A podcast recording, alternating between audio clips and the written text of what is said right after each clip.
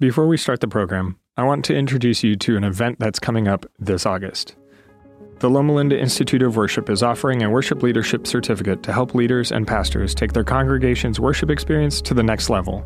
This August 9 through 12 event will include presenters Randy Roberts, Adriana Pereira, Nicholas Zork, Wayne Buckner, Richard Hickam, and more, and provide the opportunity to perform on stage with Steve Green and the Heritage Singers. Come sing, pray, write new music, share testimonies and resources, and grow together with like minded worship leaders from across the world. Go to lliw.net to register.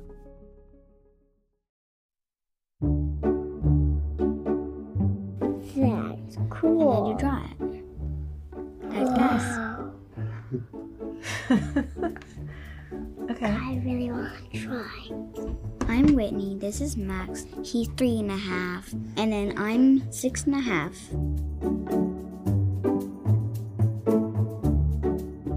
The first thing, God was angry about the people. The people were disobeying God. And then Noah and his family were eating dinner. Noah went out and then he saw something, and it was God. He told Noah that he's gonna flood the earth and make sure the bad people go away. A nose? No, that's not a nose. What is it? It's I'm trying to draw a window. Well, there's a lot of windows. So God told the people build a big ark. So they did. But how did they do that? God's power. Do you know? The first Noah part- had lions and tigers. What are your favorite animals? Uh, my favorite animals are a tiger and a lion and an elephant. I don't have a trunk. This morning he was playing lions and attacking us like he was a real lion. What's your favorite animal, Whitney? Maybe not real, but I think I seen one. Unicorn. Wow, that's cool. How do you think he got all those animals on there? Two by two. Can I see the clouds? These are not just any clouds, these are storm clouds. it rained for 40 days and 40 nights. Then it stopped raining, but they but it was still flooded. It was nice and calm. So, And then they lived on a Not- humongous mountain. no, not yet. Then they wanted to check, so they let out a dove. The first time he caught nothing, so so he let it out the dove again. That time he he picked out an olive branch. Then God said, "L- "You can come out.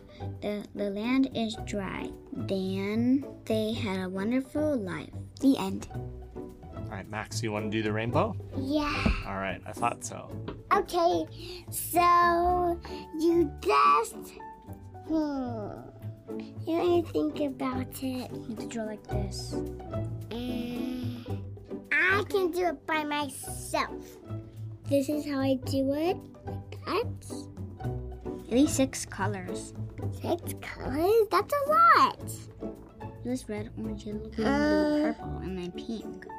Like that's Okay. So now when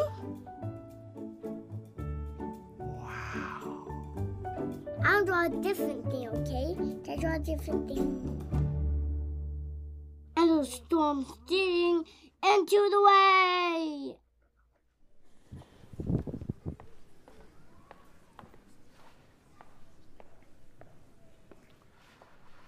Good morning, church.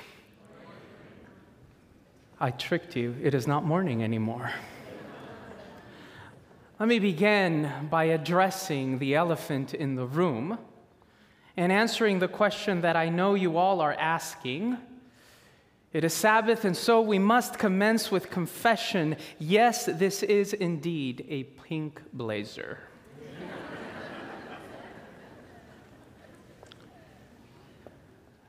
Amidst the many lessons I learned during my academic training, one proved to be particularly poignant.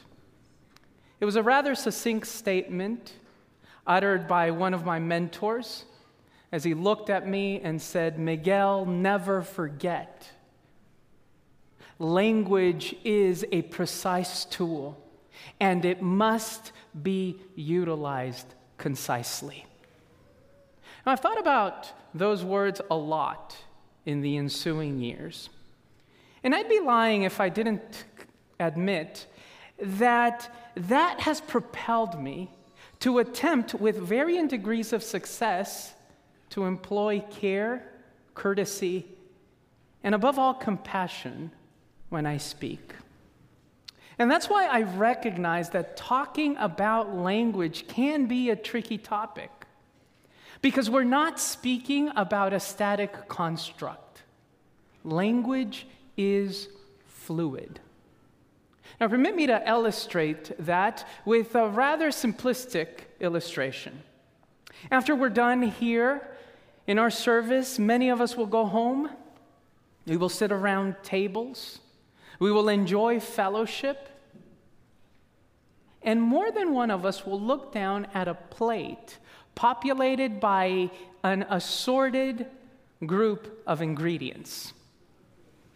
You'll have Fritos, beans, lettuce, help me out, church, tomatoes, onions, olives, sour cream, cheese, and for those of us who like to live dangerously, maybe even a jalapeno or two.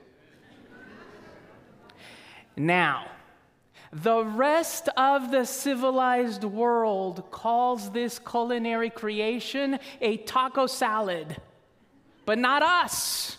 Oh no. Our wonderfully complex tribe that is Adventism has created a completely new name. We've christened it haystacks. And that should alert you to the reality that words are more than just tools we utilize to communicate concepts. They are ever evolving, contextually rich societal snapshots. Maybe that's what the great Anglo American poet, playwright, and author T.S. Eliot had in mind when he composed that series of pithy poems entitled Four Quartets. Listen to Eliot's words as he describes language. He says, The words of last year belong to the language of last year, and the words of next year still await another voice. Now, I must admit that Eliot and I are kindred spirits because we both take words very seriously. This is a fact that has become painfully evident in my life. Take the following example as a case in point. You hear a knock at the door, and the conversation that ensues goes a little bit like this Who's there? To which the other person typically responds, it's me. But not when this grammar hound goes knocking. For if I were to ever visit your doorstep, the exchange would be slightly different. Again, a knock at the door. You would answer, Who's there? And then I would respond with the theologically profound and grammatically correct, It is I. And then you are completely justified in your decision to do one of two things. Either you can say nobody's home, or you can mock me by answering, Come on in, I. So here we are, both you and I, at the end of our summer sermon series.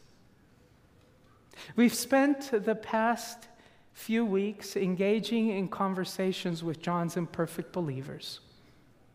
We've done so because we want in this church to replace that guilt inducing language that says God demands perfectionism with the gift of a grammar that is based on grace. Along our journey, we've encountered many conversation partners, fearful fishermen, sullen sisters, a worried woman, and even a tentative teacher.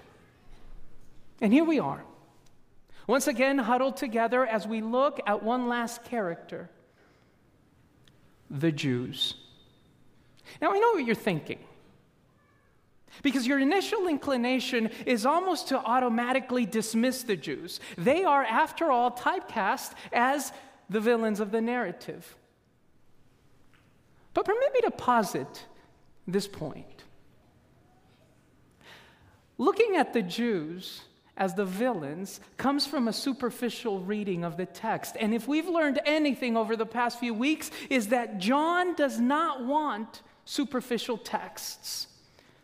He doesn't desire you to give him superficial readings, for he has crafted a narrative not for you to skim over, but for you to soul search. So here it is.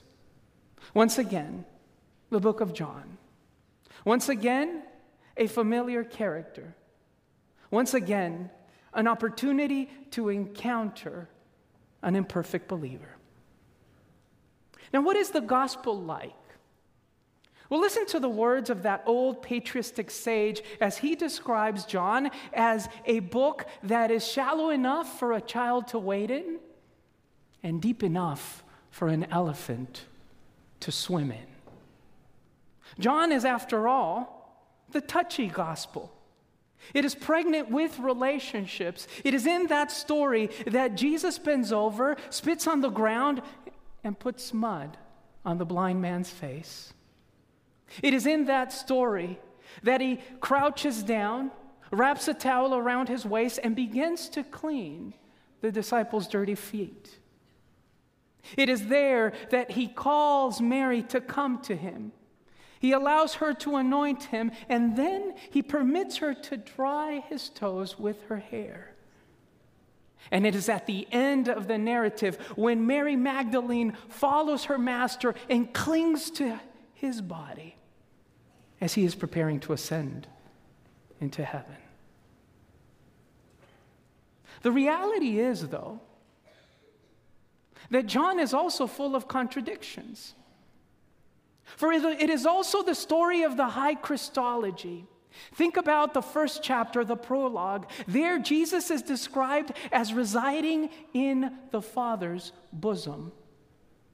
That word, the Greek kolpos, appears only one more time in the gospel in the 13th chapter, the 23rd verse, as he is attempting to describe the relationship between the beloved disciple as he too reclines on Christ's bosom. So, what is he attempting to do with us imperfect believers? Well, maybe what John is trying to say to us this day is that you can also experience the same level of intimacy that God and Jesus have. That relationship between you and the Father is there, ready for the taking. But you see, that's where things get uncomfortable. Because we don't do well with failure. We're uncomfortable with our imperfections. I'm a self professed germaphobe. I don't like to be touched. And I don't like to touch. I don't like the things of this world. I mean, don't blame it on me. Look, it's understandable. I come from a faith tradition that has gotten very good at developing a language that creates clean lines between the mundane world and the sacred church. There's only one problem with viewing faith in that way. Only one quandary with that type of religion, and that is this the Johannine Jesus will have nothing to do with it. Those separations don't work for him. After all, incarnation is the ultimate act of self identification. Like I said, the gospel is full of contradictions and tensions, but so is life. Think about the words of the great American writer E.B. White, famous for compri- composing that wonderful, beloved children's story, Charlotte's Web. White writes Every morning when I arise, I wrestle with the tension between my desire to save the world and my desire to savor the world. Well, with apologies to White, when it comes to John's narrative, that also won't do. For love's plan demanded that God, in order to save you and I, savor humanity. Jew and Gentile, free and slave, male and female, red, brown, yellow, black, and white, we are all precious in His sight. So, what about the Jews? Well, scholars will tell you that the term Judaioi, which is typically translated in our Bibles as the Jews, is probably designed to refer to the, to the religious leaders. And that's understandable. After all, John's initial audience was a group of Jewish Christians being expelled from the synagogue. So before you completely dismiss them, think about this. What if John reserves his most scalding critique not for a group of people, but rather for a faith system that has become exclusivist? And if that's the case, what would John say about our churches? What commentary would he provide to our congregations? But that's getting ahead of ourselves. The Jews are, after all, imperfect believers.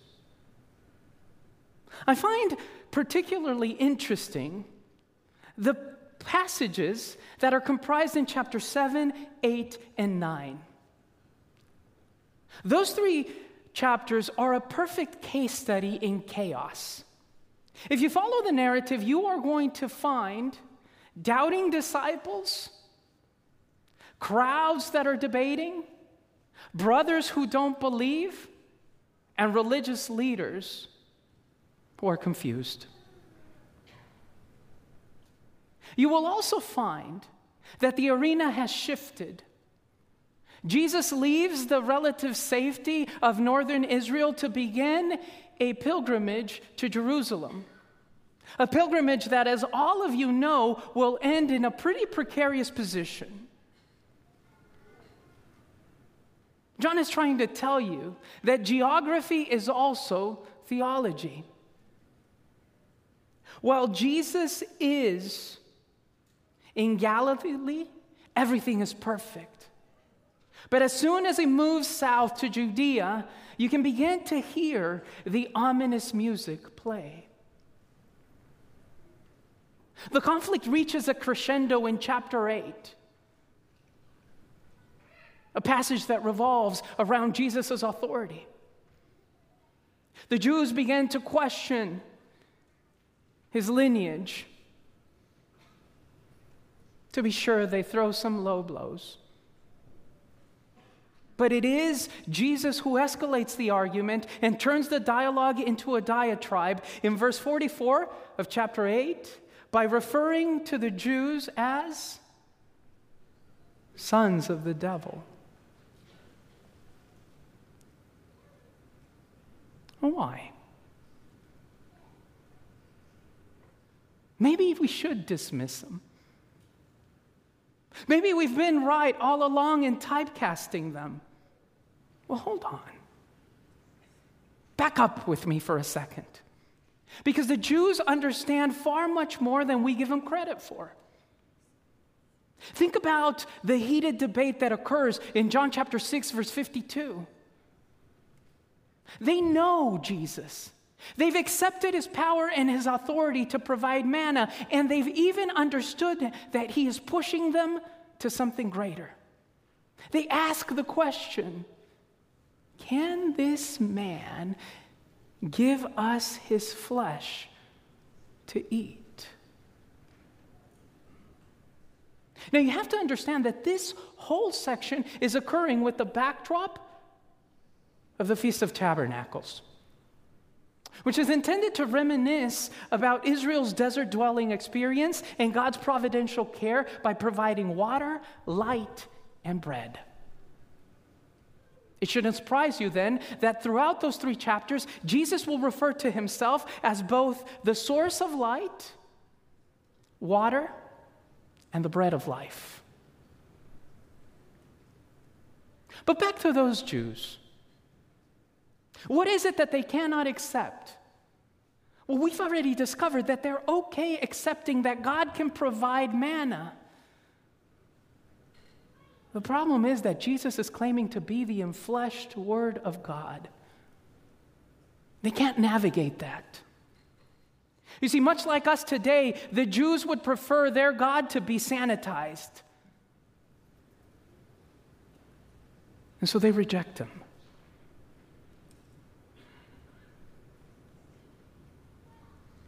Why? Well, to answer that question, you have to open your eyes and your hearts to a new possibility. And that is that through the Gospel of John, a pattern begins to, a pattern begins to emerge. And the pattern is that every time the Jews respond to Jesus attempting to defend their religious principles, they miss something important. And it's not like the principles don't matter. You see, the real tragedy of the whole story is that by rejecting Jesus, they have already violated those principles. Here he is, the ultimate divine revelation, and they missed it. You know why? because they failed to recognize that the purpose of revelation is to challenge religion. Let me say that to you again, church.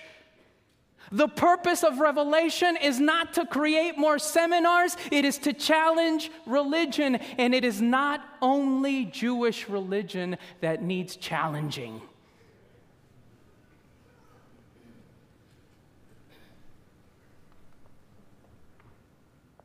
Revelation purifies religion, it restores it to its purest expression.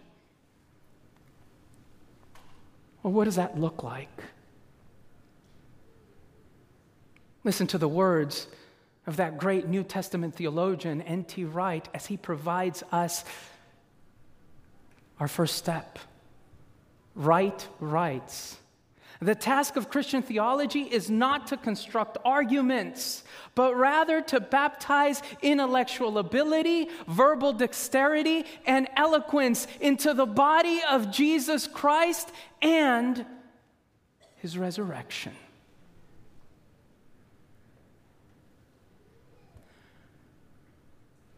So here's where the issue becomes personal.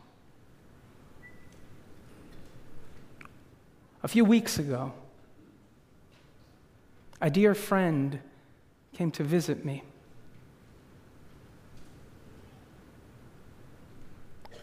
He looked at me, then looked down and said, I am leaving the church. I can't handle the cognitive dissonance anymore. And that shook me. To see a committed Christian leaving the church moved me to begin and reflect on my relationship with this faith tradition that I love so much.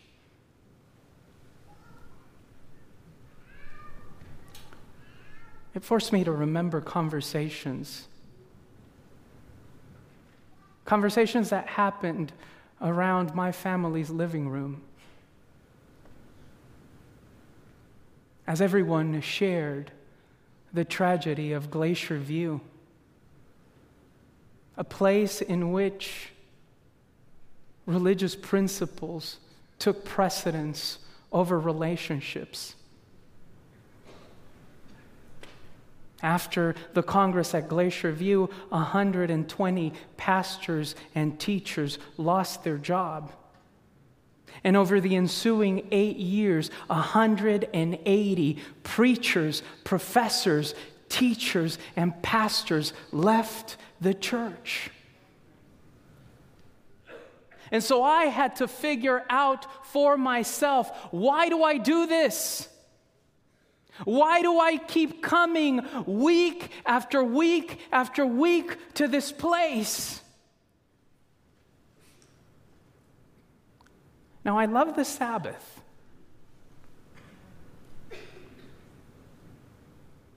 And the idea of the state of the dead provides me some comfort. I believe in the spirit of prophecy. And I am breathlessly yearning for the second coming. Don't ask me about the sanctuary because I still don't understand that one completely. But none of those doctrines are what keeps me in this church. What keeps me cemented as part of this faith community is a nugget that is as germane to Adventism as Big Frank's. We call it present truth. The idea that God speaks to us and that the ways in, we, in which we respond to that God are subject to review. The idea that our words our proclamations, and even our theology can be revised. Now, listen to the words of that blessed old lady as she writes and counsels to editors and writers. This is Ellen White. There is no excuse for anyone taking the position that there is no more truth to be revealed and that all our expositions of Scripture are without an error. The fact is that certain doctrines have been held as truth for many years by our people is not a proof that our ideas are infallible.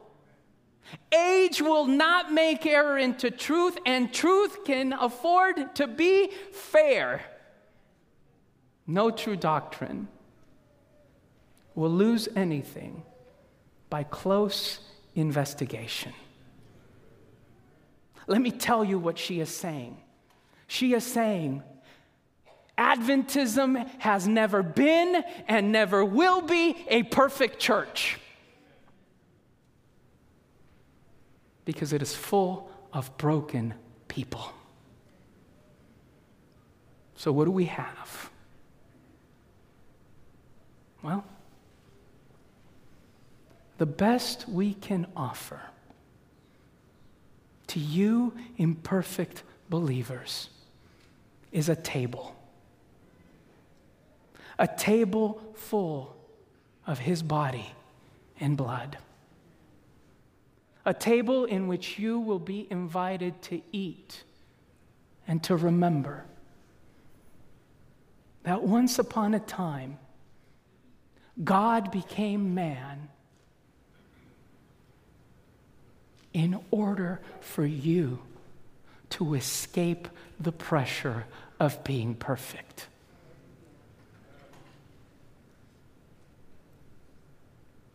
I like the way that that Johannine prophet, Mary Oliver, puts it as, he gives, as she gives us a perfect summary of the gospel.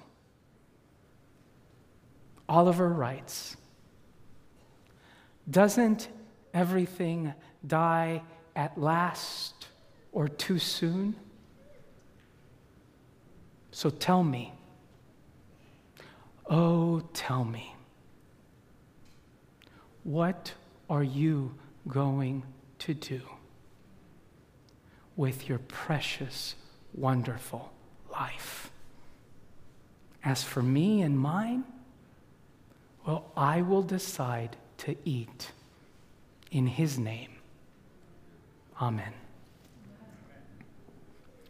At this point, our church, as it does four times a year, invites you to participate in that act that comes naturally to Christian the act of humility.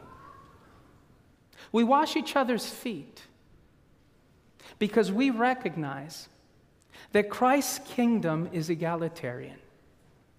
In the back of your bulletins, there are places with instructions on the rooms that you can perform the rite of humility.